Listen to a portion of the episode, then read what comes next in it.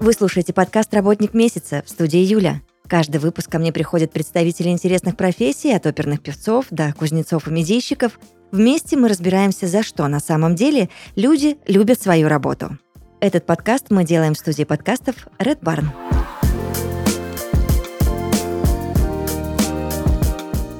Сегодня в «Работнике месяца» Павел Игнатенко, директор по производству EV Group. Павел, здравствуйте. Здравствуйте. А, Я приготовила для вас а, много вопросов. Надеюсь, что у нас а, сложится честное, открытое и легкое интервью. Да, взаимно. На старте расскажите мне, пожалуйста, как обстоят дела в IT с сотрудниками, хватает ли кадров или есть дефицит? Да, смотрите, это на самом деле очень актуальный вопрос сейчас. Насколько я знаю, даже не сколько для IT, сколько для в принципе, работодателей в целом по России, да, но э, про IT мне ситуация известна получше. Э, действительно, сейчас есть определенный дефицит рабочих рук, но я бы перефразировал э, дефицит квалифицированных рабочих рук.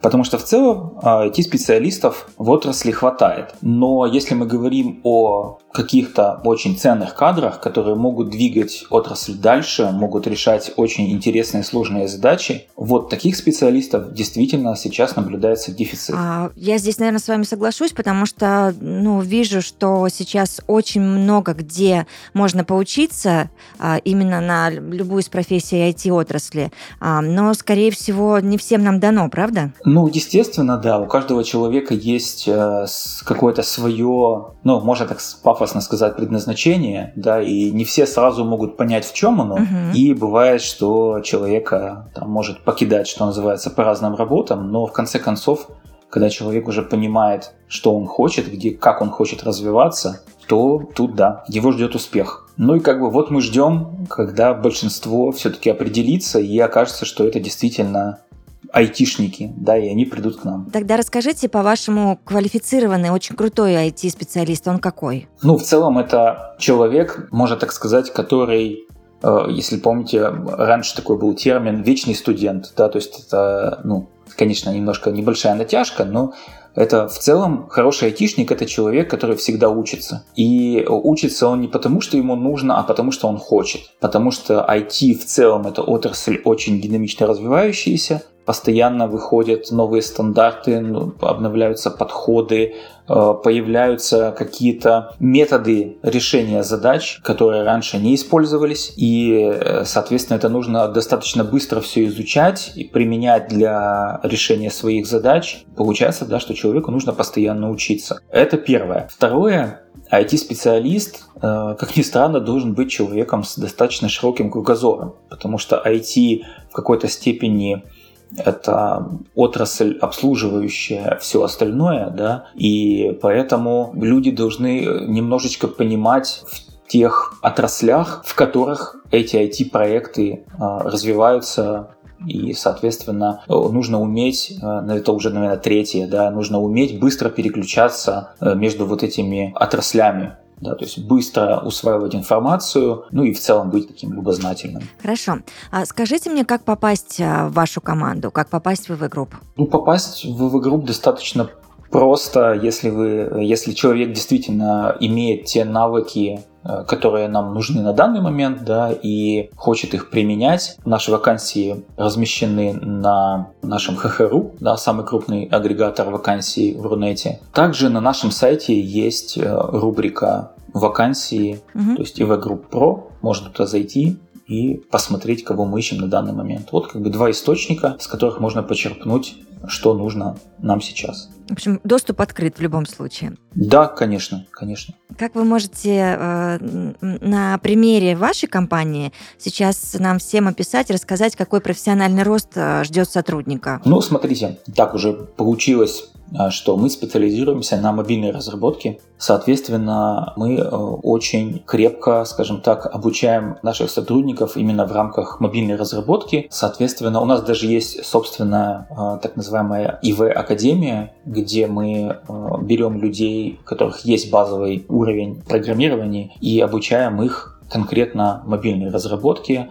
то есть, ну, скажем так, даем им ту информацию, которая им необходима для того, чтобы закрепиться в своей специализации, да, потому что программировать можно много что, а здесь вот конкретная специализация мобильной разработке. Но даже после того, как, допустим, люди из этой академии попадают к нам, то естественно, что на этом обучение не заканчивается, потому что, как я уже да, сказал, э, айтишник это человек, который должен э, учиться всегда. Поэтому у нас есть внутри институт менторства, назовем это так. То есть за э, каждым младшим специалистом, за каждым стажером закрепляется человек, ментор, который его ведет да, он э, подсказывает, как лучше решать задачи, он производит так называемое ревью кода, когда указывает на то, где то есть, допустим, задача решена, она действительно работает, но э, это можно было сделать более эффективным путем. А, и, соответственно, ну, составляется, так э, как принято, собственно, в IT везде,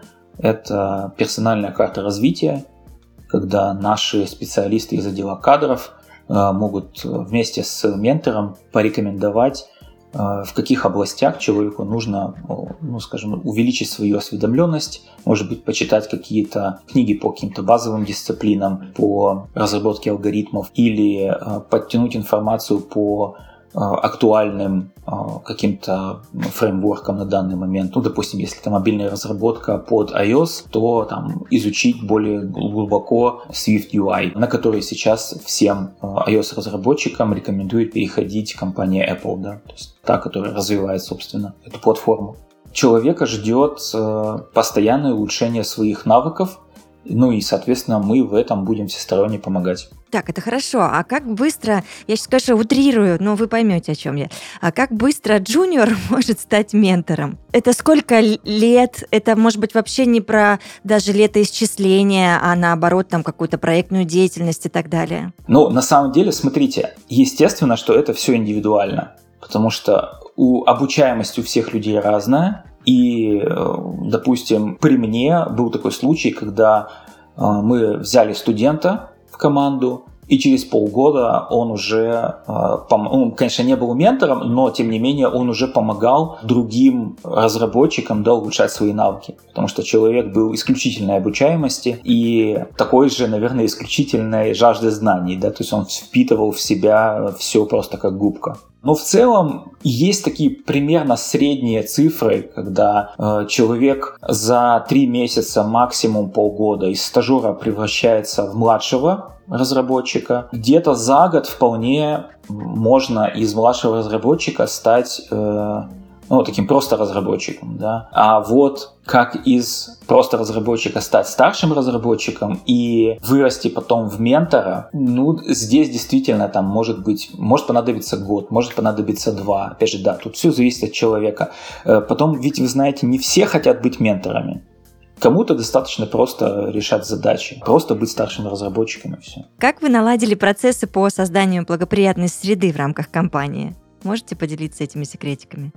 Да, на самом деле это как бы тут секрета никакого нет. Просто у нас э, в компании на таком одна из базовых, ну я бы не сказал, конечно, потребностей, но таких столпов компании это э, хорошее отношение к людям. Да, мы люди все и стараемся всегда относиться как человек к человеку прежде всего, а потом уже там как специалист к специалисту. Поэтому наша служба, ну, там наш отдел кадров, да, назовем это так, они всегда э, мониторят, какие есть потребности у сотрудников компании, и мы стараемся их решать настолько быстро, насколько можем. Это раз. Плюс у нас принято на уровне компании стратегии развития персонала, э, ну, то есть то, что я уже упоминал, да, там персональные планы развития для каждого сотрудника, есть планы развития э, для отдела, в целом. То есть там, допустим, у нас есть главный э, iOS-разработчик, ну это как пример. Главный iOS-разработчик, он же ментор, и, соответственно, мы вместе с ним разрабатываем стратегию развития iOS-разработки в компании в целом. Ну и так по всем отделам есть. Вот, так что, наверное, вот, пожалуй, это все. Главное просто относиться к людям как к людям, это раз, и помогать им учиться, это два.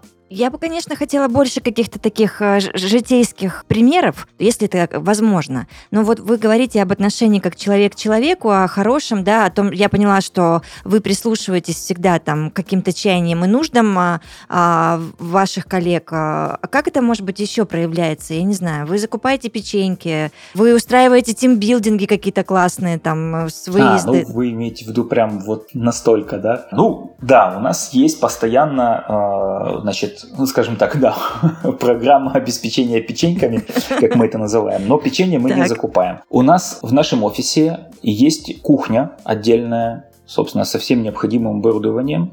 Там всегда находятся две кофемашины, а, ну, в общем, все, что необходимо для того, чтобы, когда нужно там перекусить, или что-то там приготовить себе на обед. А, соответственно, для этого есть там все необходимые расходники, начиная от там, закупленного кофе и э, заканчивая, там, если кому-то надо, одноразовой посудой. Вот. Также, естественно, у нас проходят два раза в год корпоративы, на которых мы подводим итоги там, деятельности по каким-то вехам. Также, вот как я уже говорил, у нас есть наша ИВ-академия, там, где мы приглашаем всех, кто готов учиться и обучаем их пока что в трех дисциплинах, но э, планируем расширение. Так что а пока что это Android разработка, iOS разработка и системная аналитика. Так, мы немножечко поговорили о внутренних процессах. А давайте теперь также поговорим о вне. А какой тип разработки, Павел, на ваш взгляд, выбрать? Отдать все на аутсорс или попробовать создать продукт собственными силами? Смотрите, на самом деле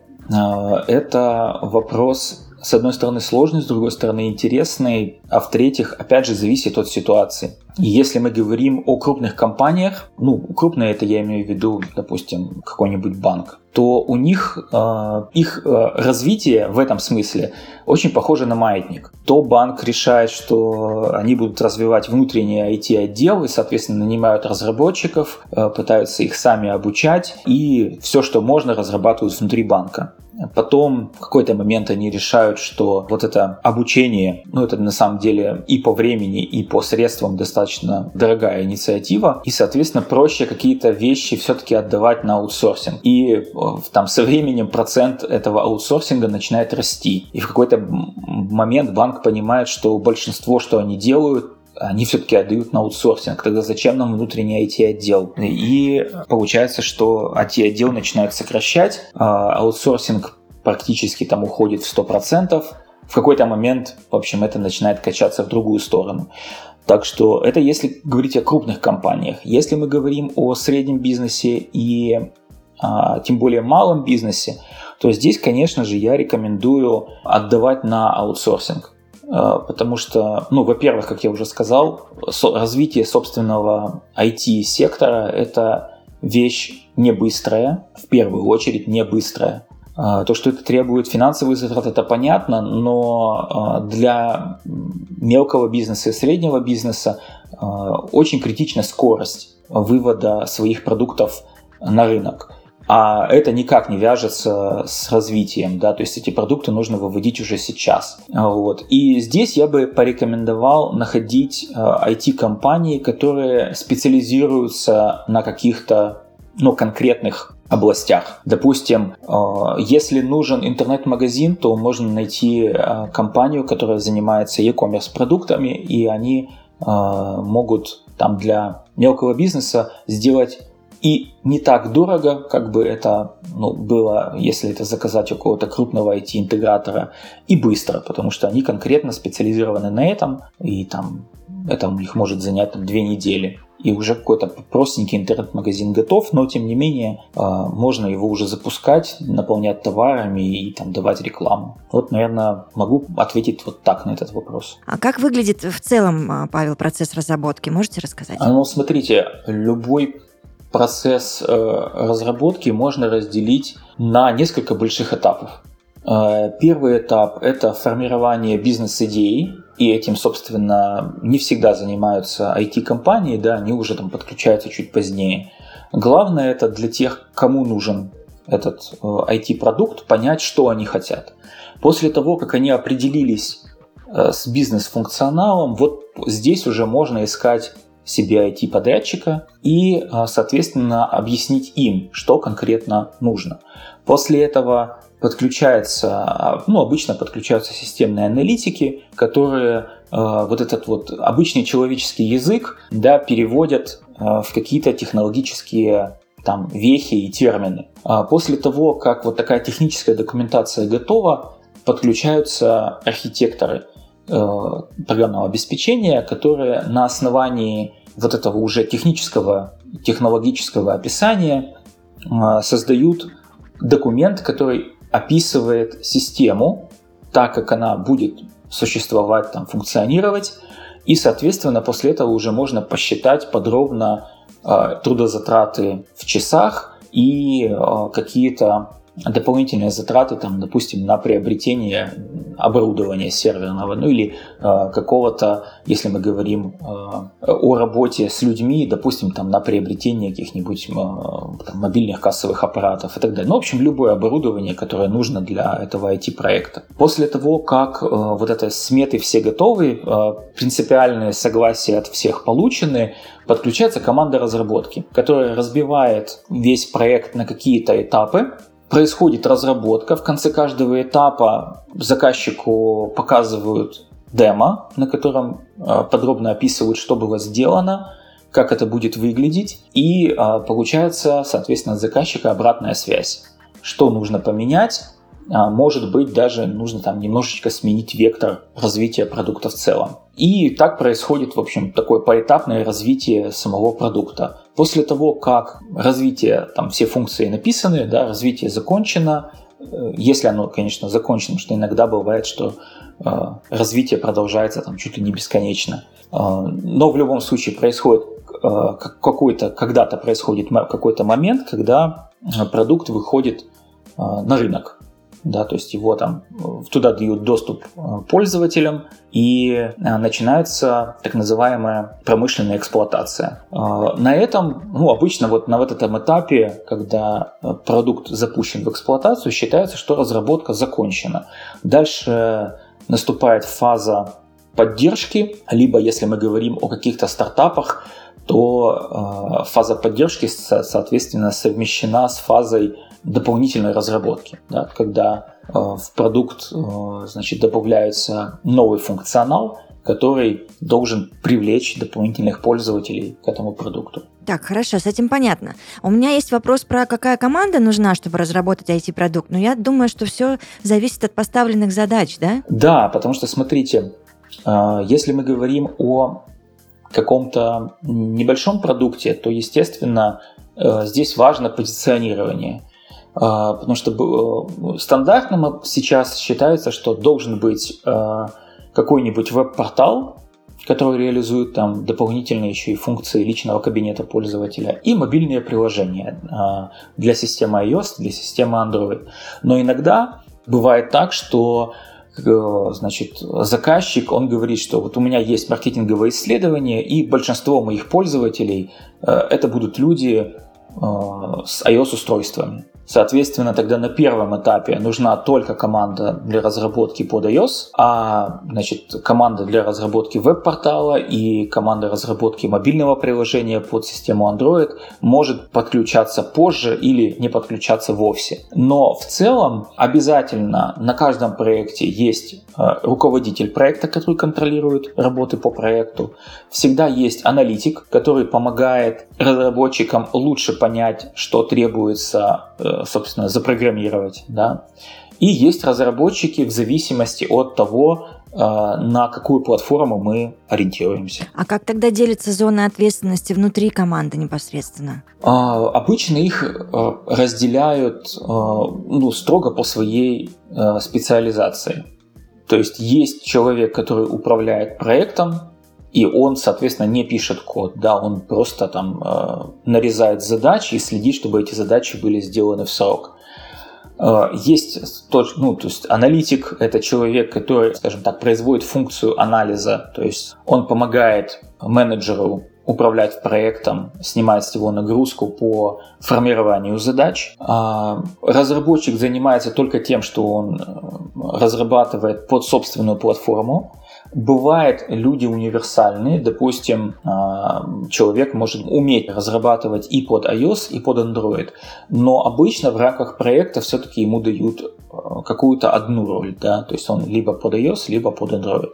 Но это может меняться в зависимости от проекта. Так, с этим тоже разобрались. А какие риски нужно учитывать при разработке продукта? Ну, первый и самый главный риск, э, ну, это даже как бы не риск, а то, наверное, без чего не стоит вообще начинать разработку, это те, кто, ну то есть э, заказчики, те, кто нанимают разработчиков, они должны четко понимать, какой продукт они хотят получить. Ну или хотя бы понимать, какие э, свои потребности или потребности пользователей этот продукт должен э, закрыть.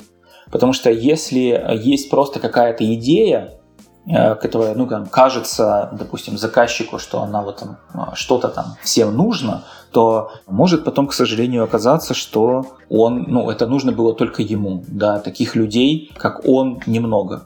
Поэтому первое, это нужно понимать четко, что мы собираемся сделать, и это действительно нужно людям. Второе, это нужно четко себе представлять, какие сроки потребуются для реализации данного проекта.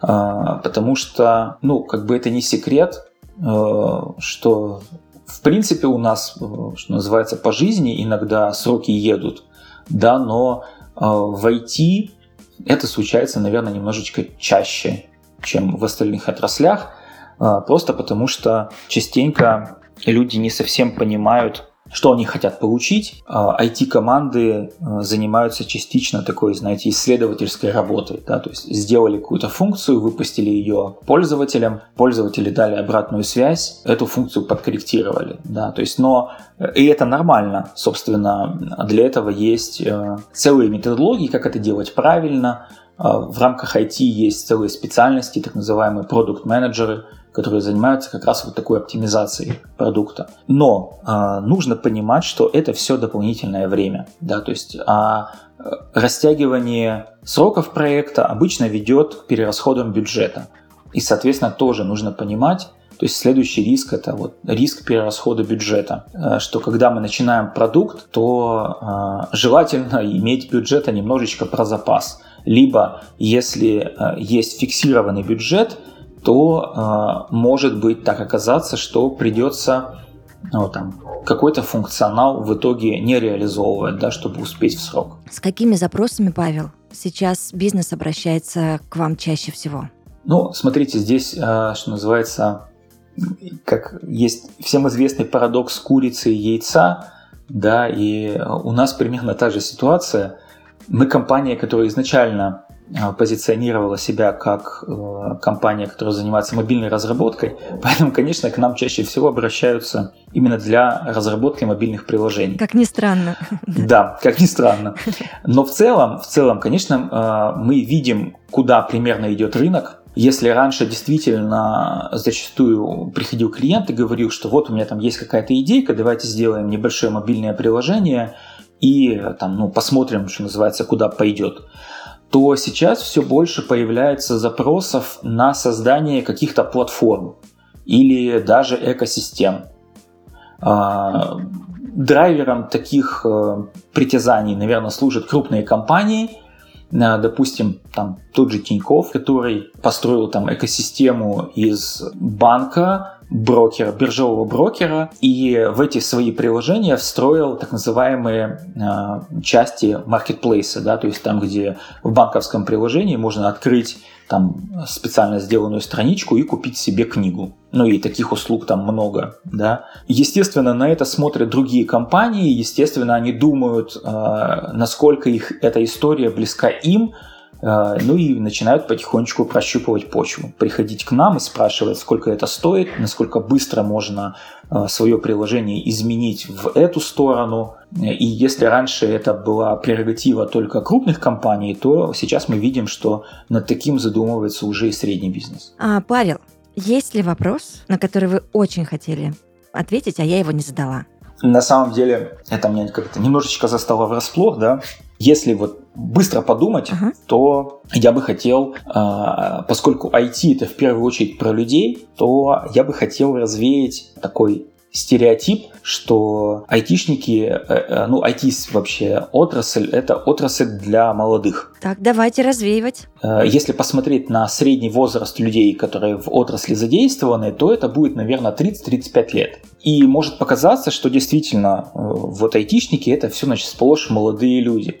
Но это не так. И, ну, почему? Э, поскольку IT-отрасль э, это в принципе отрасль молодая. То есть э, в отрасли есть люди, которым там условно говоря около 50, но их мало по той простой причине, что когда они стали айтишниками, то отрасли по большому счету не существовало. Да? То есть были просто отдельные фирмы, там где были IT-специалисты, которые решали задачи, которые нужны конкретно какой-то каждой отдельной компании. То есть не было даже отделов. Э, там на, на, на всю компанию могло быть там два айтишника, и это с головой всем хватало. И вот только сейчас мы пришли к тому, что объем э, задач, которые в, в целом в IT нужно решать, вырос настолько, да, что вот уже там последние 20 лет у нас э, в Российской Федерации есть огромное количество компаний,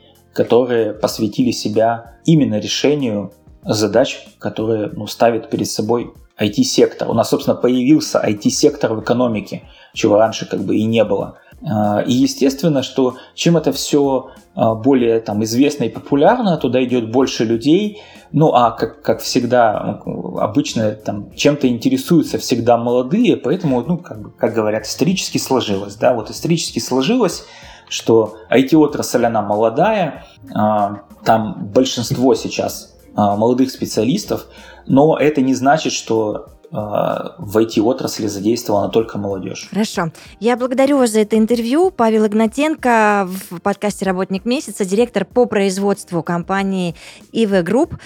Всего вам самого наилучшего. И вам тоже. Большое спасибо. Спасибо, до свидания.